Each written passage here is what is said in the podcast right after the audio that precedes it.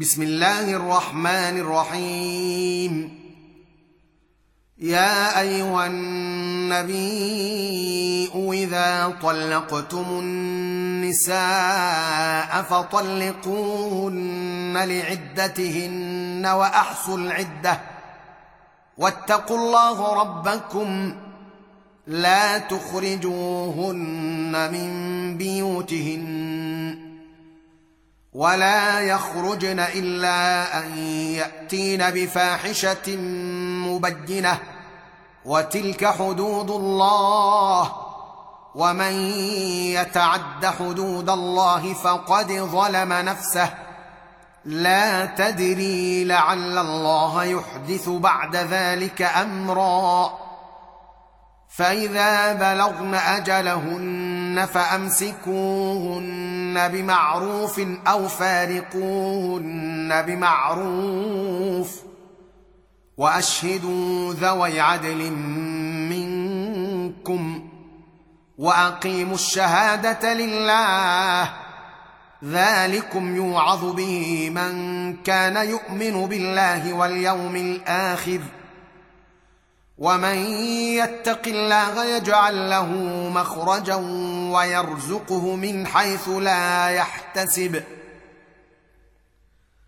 ومن يتوكل على الله فهو حسبه ان الله بالغ امره قد جعل الله لكل شيء قدرا واللائي يئسن من المحيض من نسائكم إن ارتبتم فعدتهن ثلاثة أشهر واللائي لم يحضن.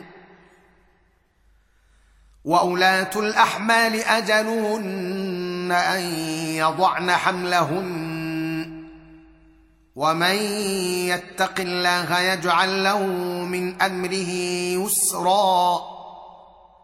ذلك أمر الله أنزله إليكم. ومن يتق الله يكفر عنه سيئاته ويعظم له أجرا. أسكنوهن من حيث سكنتم من وجدكم. ولا تضاروهن لتضيقوا عليهن. وإن كن أولات حمل فأنفقوا عليهن حتى يضعن حملهن. فإن أرضعن لكم فآتوهن أجورهن وأتمروا بينكم بمعروف.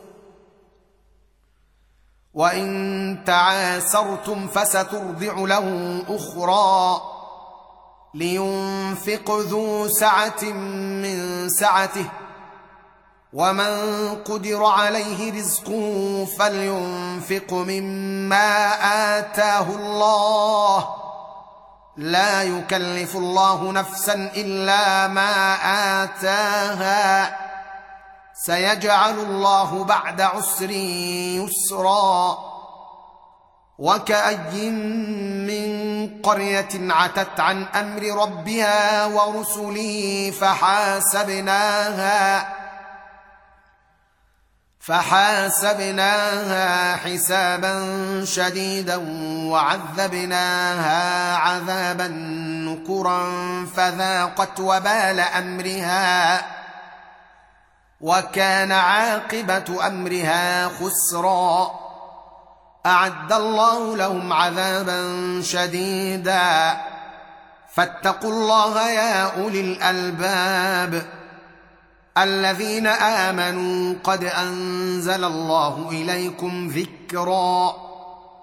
رسولا يتلو عليكم آيات الله مبجنات ليخرج الذين آمنوا وعملوا الصالحات من الظلمات إلى النور. ومن يؤمن بالله ويعمل صالحا ندخله جنات تجري ندخله جنات تجري من تحتها الأنهار خالدين فيها أبدا. قد أحسن الله له رزقا. الله الذي خلق سبع سماوات ومن الأرض مثلهن.